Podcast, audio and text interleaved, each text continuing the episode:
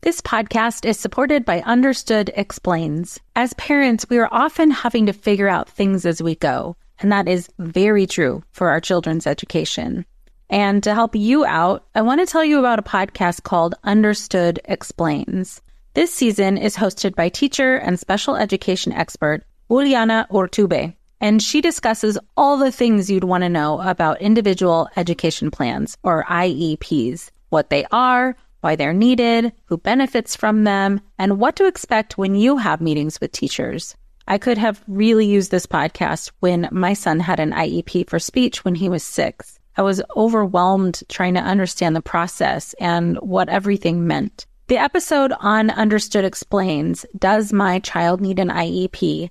was the kind of info that would have really helped me get the most out of the educational support of the IEP for my son. And if you need that kind of support, I really recommend this podcast. To listen to Understood Explains, search for Understood Explains in your podcast app. That's Understood Explains.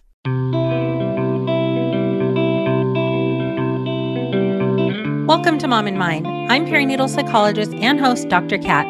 There's more to the story than just postpartum depression, and this podcast aims to share it all. From personal stories and lived experience to experts who break down the ups and downs of life from getting pregnant, pregnancy, perinatal loss, and postpartum adjustment to parenthood. While this is not psychotherapy or medical advice, it is all of the stuff you ever wanted to know about mental health and new parenthood. Welcome to Mom in Mind. I am your host, Dr. Kat. This month, October, is Pregnancy and Infant Loss Awareness Month. And all month, we are going to be sharing episodes from people who are sharing their lived experience. And we're also hearing from experts who have a specialty in being able to help support parents and families through these excruciating and difficult times. Now, as you'll hear throughout this month, there are many types of loss and many ways that loss affects people. And here on Mom in Mind podcast, we honor all types of loss. This episode in particular is termination for medical reasons. We are going to be talking with Sabrina Fletcher. She helps grieving parents in the aftermath of terminating a wanted pregnancy for medical reasons. Through community, support groups, and holistic healing, her clients learn to cope with grief and find ways to honor their babies. She chose this work and the specific type of pregnancy loss because she lost her own baby in this heartbreaking way in 2018. She's going to be sharing parts of her own story, as well as uh, we are going to be talking about mental health concerns during and after termination for medical reason pregnancy loss. We're going to talk about how important it is to find healing through community, as well as cutting through the shame and silence, especially in this supercharged political climate around abortion. And this is an incredibly complex decision making and heartbreaking decision making process to have to terminate a wanted pregnancy but due to medical reasons. There is a lack of grief and trauma informed care around trauma. And she talks about how there is a lack of grief and trauma informed care for termination for medical reasons patients. And people do experience trauma and it is a huge impact on their mental health and well being let alone all the other complexities that are happening, having to possibly go to other states to receive medical care and having to deal with other people's perceptions around what pregnancy loss and having to deal with other people's perceptions around termination for medical reasons and it sometimes not being seen as a pregnancy loss. But what Sabrina really reinforces and what is important for us to take note of is that termination for medical reasons is pregnancy loss. And the more compassion and understanding we have for parents who have to make these difficult decisions, the better off their mental health will be, as well as them receiving the care and support that they need. We're really trying to break through and bust the stigma of this type of loss in hopes that it will bring more understanding. And while these episodes around pregnancy loss can be really difficult to listen to, especially if you're somebody who's experienced a pregnancy loss, it is also still incredibly important that we're sharing stories, broadening our understanding, bringing compassion, and supporting lost parents through this extremely difficult time. But certainly gauge for yourself if this is something you want to or able to listen to at this time, and just know that this episode will be here at any time that you're ready. So let's meet Sabrina. Welcome, Sabrina. Thank you so much for being with us. Thank you so much, Kat, for having me on today. it's really important, especially in the times that we find ourselves. So I'm very grateful to have this space to talk about TFMR and to share my story and to hopefully help your listeners understand or feel seen and heard if they've been through this type of pregnancy loss as well. Yeah, absolutely. Thank you. This podcast is supported by Starglow Media's Mysteries About True Histories. From the creators of the hit top ranking kids educational podcast in the world, Who Smarted, the Emmy nominated Nat Geo Disney Plus's Brain Games and Netflix's Brainchild comes Mysteries About True Histories, affectionately known as MATH, or math, in which kids ages six and up can hear humorous and educational stories that follow two best friends, Max and Molly, while they go on adventures through time, solving puzzles, hidden equations, talking about history, and making learning cool. Episodes transport listeners to moments in history like Pythagoras' ancient Greece, the era of the Aztecs, Sir Isaac Newton's England, and more. When I drive my son to school in the morning, we listen to these episodes that fit perfectly in our commute, with the episodes being about 15 minutes long. And this podcast is right up my son's alley because he loves to solve problems and happens to love math and the types of punny jokes that Max likes to tell. So tune in to Mysteries About True Histories with your kids. You can follow and listen on Apple Podcasts or wherever you get your pods. Well, hey there, busy mama. Are you looking for ways to make your life easier, your home less chaotic, and at the same time add more joy to your life? My name is Deanna Yates, and I'm the host of Wannabe Clutter Free, a podcast all about letting go of the stuff we don't need in our lives so that we can focus on what truly matters. Don't worry, I'm not going to tell you to throw it all away or make you feel guilty about keeping something you love, no matter how many other people don't quite understand it. But I will give you practical and, more importantly, actionable advice so that you can make progress right away. And you won't just hear it from me, there are amazing guests too.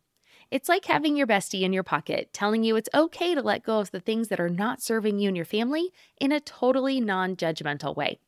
So join me over on the podcast where we can work on progress over perfection for those of us that want to be clutter free.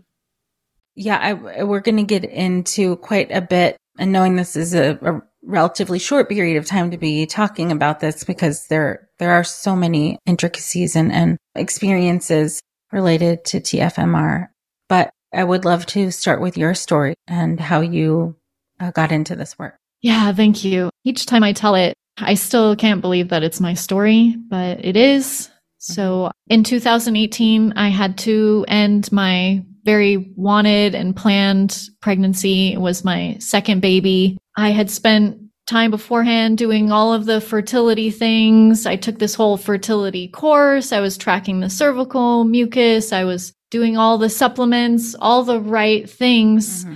And even still, my baby was very sick. So we found out in the 11 to 14 scan, she had cystic hygroma, which are like big masses in the back of the neck. And there was also fluid buildup all over her body, which I was told is called hydrops. I mean, I had to become an expert in this fetal health, very specific type of conditions that I had no idea what they even meant or what that meant long term. And so the doctor explained as much as he could in that ultrasound, but it was a very traumatic experience it was a, a, vaginal ultrasound. So, you know, I was already exposed and then like, then my heart was breaking. I mean, shattered in a million pieces when he was telling us everything that was wrong and what it could mean and what the causes could be. And then when he started explaining what our options were, it got even worse. He said that he couldn't help us. He couldn't help us in the state that we were living in. I live in Mexico and in the state where I live, he said that if we did decide to terminate the pregnancy, and he was very gentle about all of the options and that it, it was, it was up to us and that, you know, he would support us no matter what. But his support ended where the laws restricted him. So he was not able to do a D&C for us. He was not able to help my daughter pass. We had to go out of state and then even out of state in the next state over in the Mexico City state, we were still up against a time limit and he knew that. So while he was explaining these things, he was saying, well, it could be this or that or this. If you wait until 18 weeks, we can do a amniocentesis where they pull the fluid out and they find out the child's genetic condition. If there is one, even if there is one, I mean, we don't know what could have been found because we didn't have time. There was no time. He said, whatever you choose, you need to choose now. So this, I mean, just thinking. Oh, sorry. Go ahead. Something like the, the, what's the time frame where you're starting with the ultrasound, excited, hopeful, uh, to all of a sudden you have to make this heartbreaking, life shattering decision? Uh, less than an hour. Yeah, forty minutes. Really fast. That's a lot to go through in any amount of time, but in that condensed, like your uh, brain just, I'm sure, was scrambled. I was in crisis mode it was a traumatic moment. I was in shock. Yeah. I don't remember if I was crying, if I couldn't even cry, if I remember the room like zooming in and out. Mm-hmm. Just, it's not the right headspace to be in to make a lifelong decision for your child. And it was completely rushed because of the laws.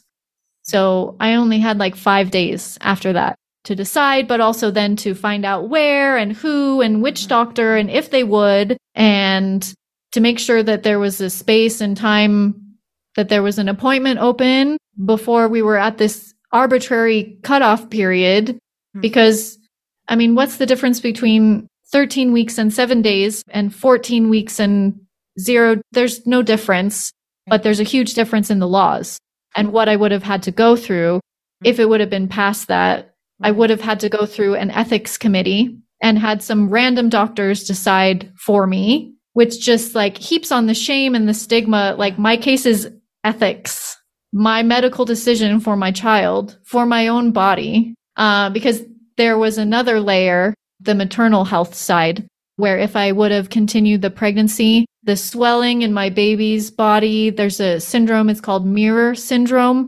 I could have begun to have swelling in my own organs in the same way that was happening to my baby. And then if I would have continued the pregnancy and if we would have, you know, done all of the means, everything that we could for our child, it wasn't even going to be a regular birth. I mean, what's regular, but it wasn't even going to be a regular cesarean section. It had to be something called an exit strategy, where they like cut you way open and they have to remove the baby and their placenta at the same time. And it's very dangerous for both baby and carrier and mother. So it was a lot. Wow. How do you make that decision in 40 minutes, in six days, even in a few weeks? Yeah, no, it doesn't, there's no good decision to make. There's nothing that's going to feel good. How could it? Yeah. Yeah. Once you're at that point, whatever you decide, you just have to be okay with the decision that you make. Because like you said, it's neither good nor bad to end the pregnancy then, to end the pregnancy later, to continue, to do everything you can. They're just different parenting choices.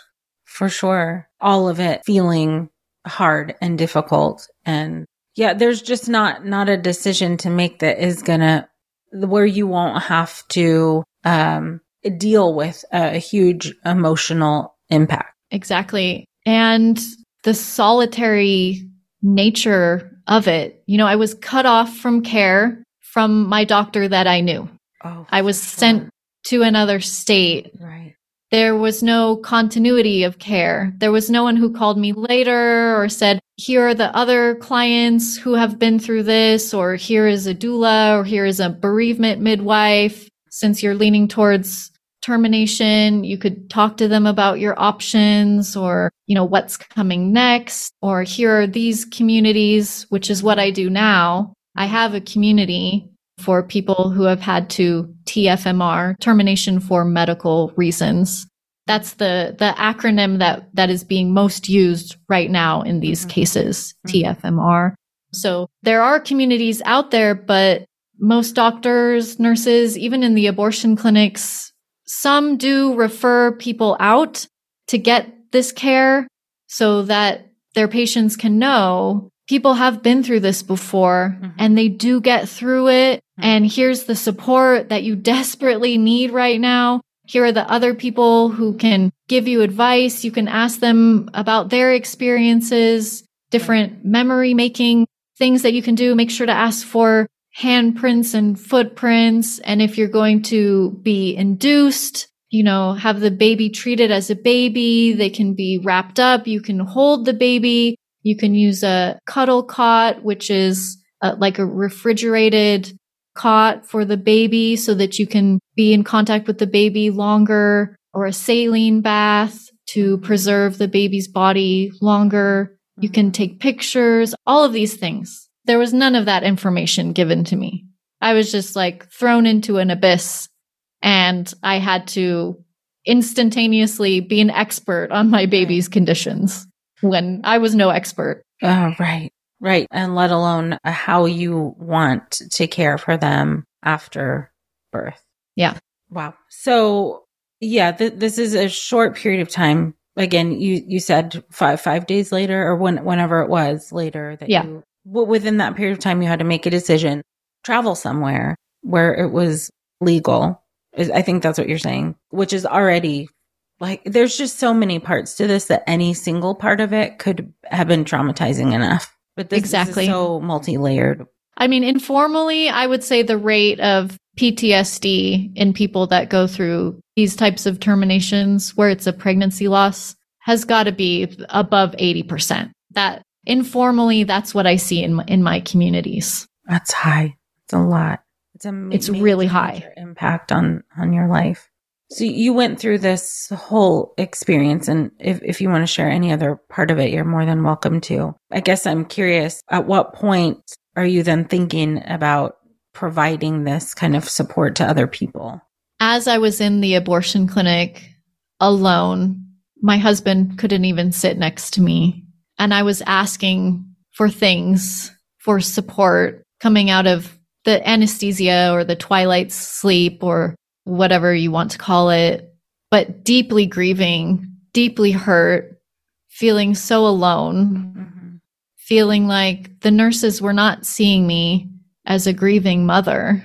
It just felt like I was the crazy one. And, you know, it was, it was in that moment that I thought people need someone here with them through this experience to know what's coming and to have their emotional needs met. Right.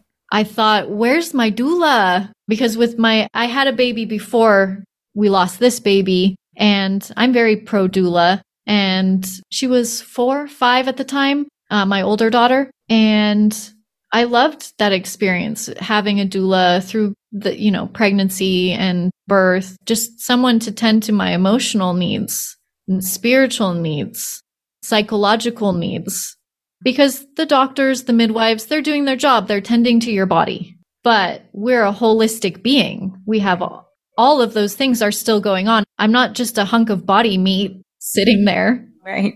Right. So that all the medicalized part of it, you know, when you were speaking about being in the abortion clinic and feeling like you were crazy, was that like because you were having big emotional experiences and they weren't responding to that or minimizing it or what was that experience? They were ignoring my big emotions. I think mm-hmm. I was handed a box of Kleenex, but no one even said, I'm sorry for your loss, or the doctor told us about your case, and do you need me to sit next to you? I mean, they couldn't. They couldn't right, right, right. sit next to me because they were tending to all of the different patients all at the same time. But I think even more than that, they didn't know how to move into that space with me. Right. They were used to the unwanted pregnancy box, which people are allowed to have huge emotions and big grief experiences with that kind of abortion too. But it felt very medicalized, very cold, very much just mm-hmm. This is the procedure and now you're fine. I was not fine. So that was right. where the crazy part came in. Like uh-huh. I was not yeah. fine. And I think the emotions were even more and more heightened because no one was seeing me. No one was acknowledging how awful this experience was that I was losing a baby, that I was having to help my child die in this very disconnected way. They didn't let me see her afterwards, um, even though I asked. So, I mean, right. That's what, just another. What could I do? What could I do with that? was your husband in the room with you or anybody else? He he was allowed to be with me in the wait. COVID might change things and depending on what state or country people find themselves in. There's also security risks. So sometimes a, a companion is not even allowed to go into the clinic with you. For them, it was more of a privacy, medical privacy, but the medical privacy because we were all together in the waiting room. But then in the pre and the post op recovery and like pre space, that was where they didn't want him because I don't know, they said mostly for privacy of the other patients. And yet I was having like an emotional breakdown. I needed someone by my side, but that's just the way that they had things set up. So you're in there going through all of this massive emotional experience and upheaval. And you said before that's when you realized you wanted to be able to support other people going through this. Yeah, I wanted to be that companion, that support person. So in that space, because the grief continues. The grief process will take the time it needs to take. For sure. So thank you for sharing your story. I think there's there's so many parts to your experience that will help people understand the complexity and the difficulty for I mean that's not even a big enough word to describe how hard it is what you've been through. And this is your story with your complexities due to, you know, your context in some ways. And, and then certainly what was happening for your baby medically. But there are so many other iterations of this that I imagine you've seen so much in the work that you do. Can you share with us some bits of that, some part of your work and what you see specifically as it relates to mental health? I think the aspect that's really missing and what adversely affects our mental health as we go through this process is the lack of community, the lack, the silence around baby loss in general, and then the silence around it needing to be an abortion or a termination or other terms people use are compassionate induction or like a early induced birth. But that's what really negatively affects us is that it's not talked about and yet it's way more common than we know. So there are some studies out of Europe that show that TFMR, so this type of termination, this type of abortion, this type of pregnancy loss is up to three times more common than stillbirth and infant loss combined. So if that, that number, I've seen that number at like one, one in 160 pregnancies, somewhere around there. So we're looking at one in 55 ish is a termination and this type of pregnancy loss. And the people going through it are, are psychologically and emotionally experiencing it as pregnancy loss. And yet it's not recognized and even the grief around pregnancy loss or infant loss, it's not understood. It's not recognized. It's uh, swept under the rug. It's you can try again, or at least you know you can get pregnant, or it's good you caught it. It's no. yeah, I see you shaking your head. Yeah, no.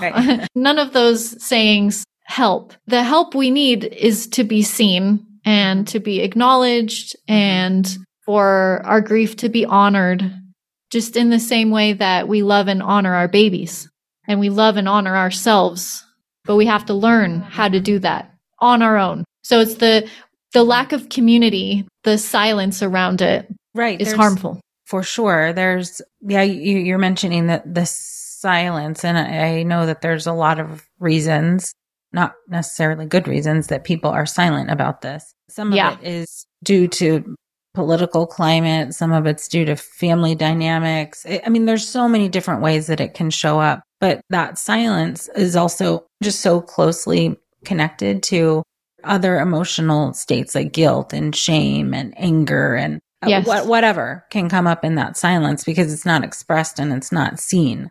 What, yeah.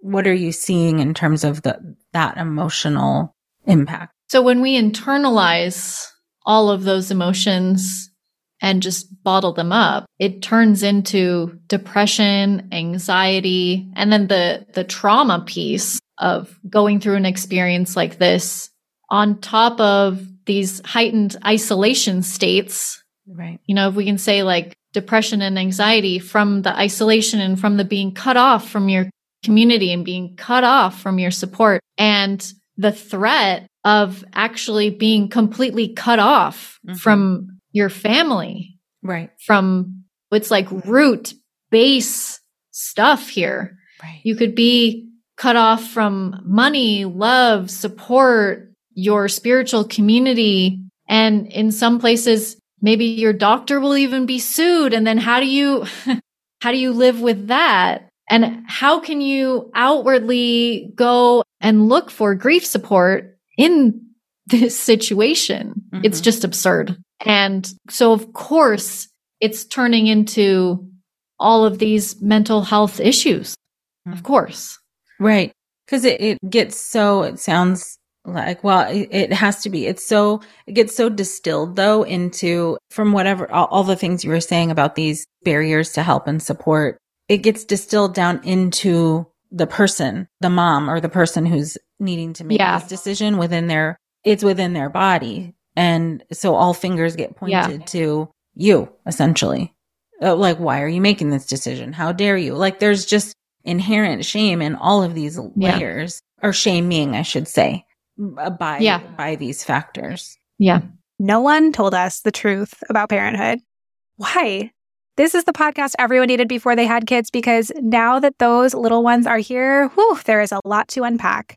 I'm Rachel Shepardota, and I am your host for the podcast No One Told Us, where we tell the truth about parenting and let you in on all the stuff you really should have known about before having kids. I am the founder of Hey Sleepy Baby, but this podcast is so much more than sleep. We'll be diving into all the topics that you really care about and need to know while you do your best job raising those adorable tiny humans.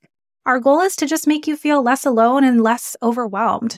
There are so many things that no one tells us before becoming a parent, and I think that we should really pull back the curtain on becoming a first time or second time mom or dad to share the good, the bad, and the ugly.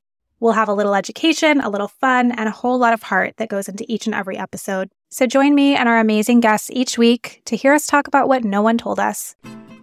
I'm Margaret. And I'm Amy. And together we host the podcast, What Fresh Hell Laughing in the Face of Motherhood. Margaret, I would say you're sort of a where are my keys kind of mom. Correct. Sometimes a where are my kids kind of mom. Well, you're Amy more of a we were supposed to leave 35 seconds ago, mom. I mean, touche. In each episode of What Fresh Hell, we come at a topic from our usually completely opposite perspectives. I bring the research. And I bring kind of the gimlet eye. Like, is that research really going to work, people? And almost 10 million downloads later, we're still laughing. We also talk to experts in the parenting field, plus parents with stories we can all learn from. We make each other laugh, we challenge each other's assumptions, and we have what we think is the best parenting community on the internet. Check out What Fresh Hell Laughing in the Face of Motherhood wherever you listen to podcasts.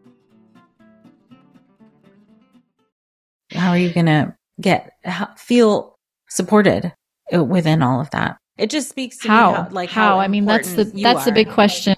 Oh yeah. Yeah, right. thank you. I'm so honored to do this work and to hold these spaces. But even still I see, you know, people will send me a message and they're like, "How hidden is your Facebook group? Will people see that I'm in there?" You know, because there could be legal ramifications for them even being a member of a space of a hidden Facebook group. And I also run small groups. So I run grief circles. That's like the higher private level of support that I offer and even one on one. And, and sometimes people choose the one on one level because they're like, well, I don't know who else, like, how could I really completely open up and share all of the intricacies of my story and the state that I live in and what I had to go through? How do I know that those other people, you know, how can I trust? And then even sometimes in the grief circles, the first couple of sessions, mm-hmm. people are like, well, maybe I won't turn on my video. I don't, I could be found out, you know, and it just breaks my heart because that's the healing that we need. Right. We need that connection. Mm-hmm. We need to share our stories. We need someone else to see our face, Yeah. to see the love and the pain on our face and to hold it with us. And when they don't feel safe enough to do that, how can the healing happen? Right. But it's so much bigger than me. It's not Right, that like right. my space is unsafe. It's like all of these things are happening. Uh, right. And so the, the person who's had to to make this decision of whether to have a TMFR, they had to go through their own process of making that decision.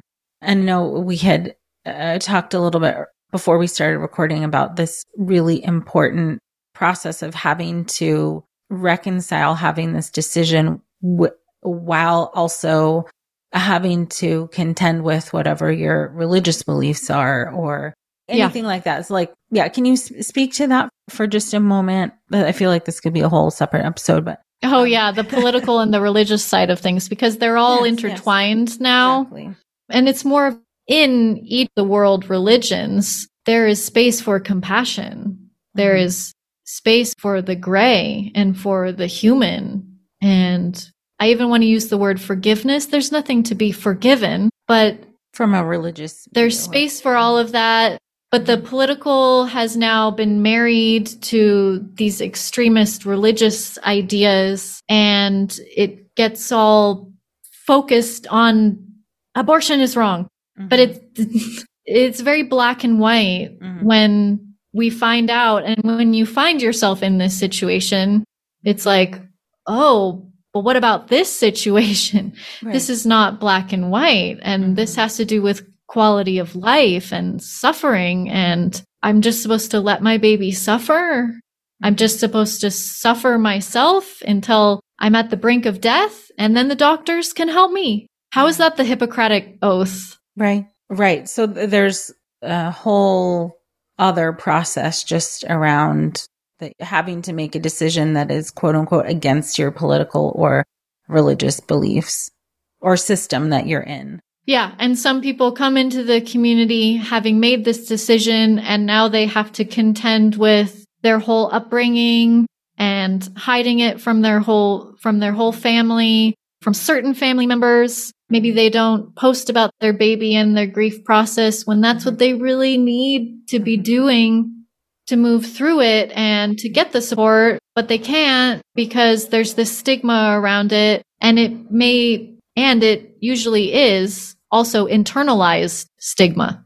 Right. That I shouldn't be doing this. I'm a bad person for even thinking How, about how could I have done this? How could I have made this decision? I had those feelings too. It's it's so complex. Uh, meaning there's just Yeah. so many ways in which I'll just leave it at it's just so complex. And you were you were also And this contending with I should or I shouldn't, or this is the right decision, or my religion says I should do this, or the laws, or all of that. Sometimes it's even within the same person. Some of our community members will get the same diagnosis more than once. And in one pregnancy, they continue the pregnancy and they're either raising a medically fragile child or their child died at birth. And then in another pregnancy, they make a different medical decision because they already know what it all entails. So how do you even, then it's again on a very personal level.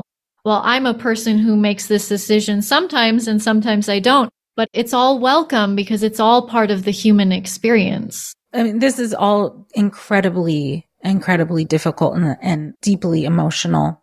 I'm sort of thinking about the folks out there who are listening and uh, feeling the heaviness and the weight of what all we've been talking about. And I'm curious what you see in the way of healing. Like, how do people get through this? So it feels hopeless and it feels completely isolating because it is. There's a darkness that you have to traverse to muck through all of these different issues and themes that come up with losing a baby in this heartbreaking way.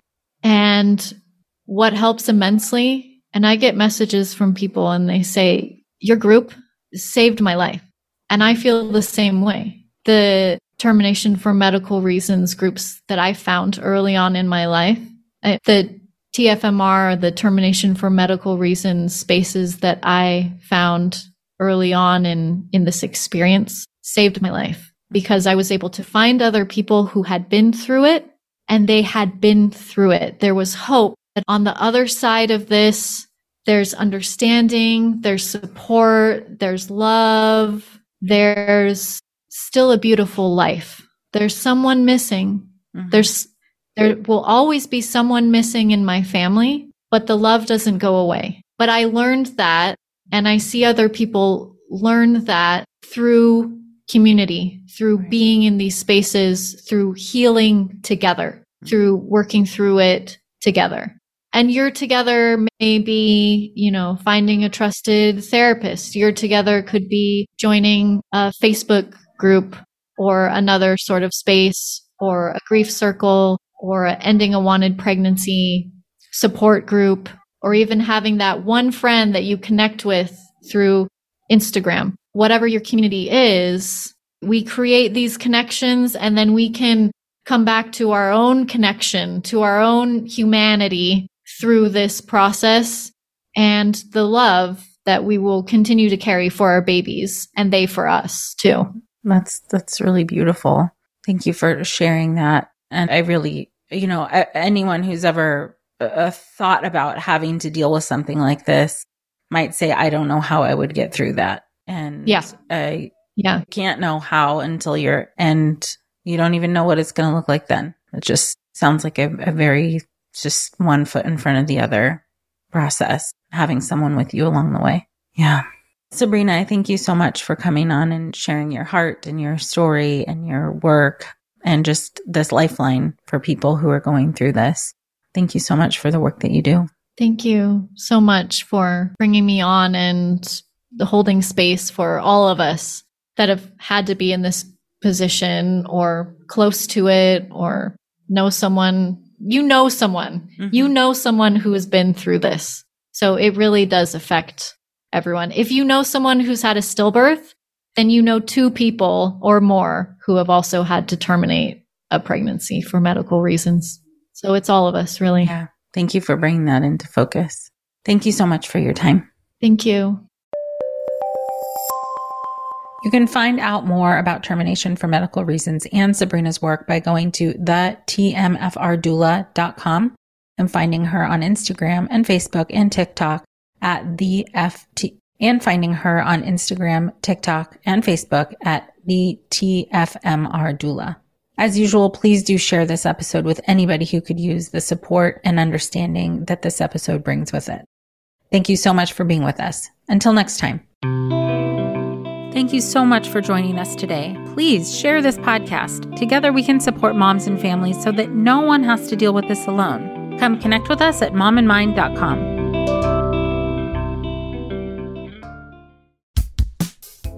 everybody. It's us, Blair and Molly, your old pals from Toddler Purgatory. Two moms who are also actors, who are also creative beings who sometimes feel stuck. And this is our new podcast, Unsticking It with Blair and Molly. What happens when your creative spark just seems to disappear? Gone. Poof. Bye. See ya. What happens when life gets in the way of your creativity instead of nourishing it? That's what happened to Molly and me. We felt like the thing that drove us creatively stopped working and impending doom had in fact impended. Totally. So we decided to do something about it. And that was steal ideas about getting unstuck from the most creative people we can find. We talk to guests about how to break through the mucky, gluey, sticky wall that can get between you and your creativity. We hear about their journeys, their successes, their challenges, and even their bougie coffee shop orders. And we're not just talking Bob Ross type paint on paper artists here, though we talk to them too. We're talking to actors, creative directors, dancers, and people who are working hard to be their best creative selves in a world that can sometimes feel real uncreative. We all have something to teach each other, so let's steal their ideas together. Join us, won't you, as we deep dive into how to unstick ourselves from the life gunk that can get in the way of our creative freedom. Pandemics, school calendars, world events, lack of sleep. Oh, get out of their life gunk and let's get back to your best creative self. Subscribe to Unsticking It with Blair and Molly. You're not going to want to miss an episode. Unsticking It with Blair and Molly because sometimes life sucks. Unsticking it.